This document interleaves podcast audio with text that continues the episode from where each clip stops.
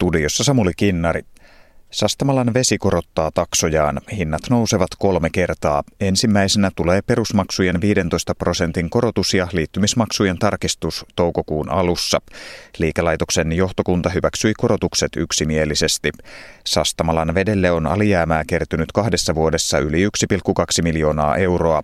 Alijäämä koostuu käyttömenojen kasvusta sekä veden ja jäteveden käyttötulojen vähenemisestä. Huittisissa ja Kokemäellä S-marketteihin asennetaan helmi-maaliskuussa uudet nostoautomaatit. Automaatteja asennetaan samaan aikaan kymmeneen muuhunkin satakunnan osuuskaupan toimipisteeseen. Kaikki S-ryhmän tiloissa olevat ottoautomaatit on vaihdettu nostokäteisautomaatteihin maaliskuun loppuun mennessä. Sata-sairaalalle suositetaan kansainvälistä vauvamyönteisyyssertifikaattia. Arviointiryhmä kiittää kokonaisvaltaista tapaa, jolla Sata-sairaalassa on resurssoitu ja kehitetty vauvamyönteisyysohjelmaa. Vauvamyönteisyyttä arvioidaan maailman terveysjärjestön ja UNICEFin kriteereillä. Terveyden ja hyvinvoinnin laitos myöntää sertifikaatin auditointiryhmän esityksestä.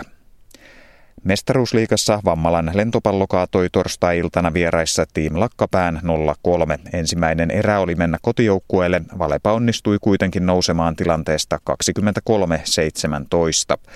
Valepan riveistä Niko Suihkonen, Urpo Sivula ja Olli Kunnari olivat kokonaan poissa ja Tommi Siirilä lepovuorossa. Sarjataulukon kärjessä Valepa on 60 pisteellä. Pukkipaidoilla on hurrikaani Loimaaseen viiden ja Savovolleihin 11 pisteen etumatka. Paikallisuutisia voit lukea osoitteessa alueviesti.fi.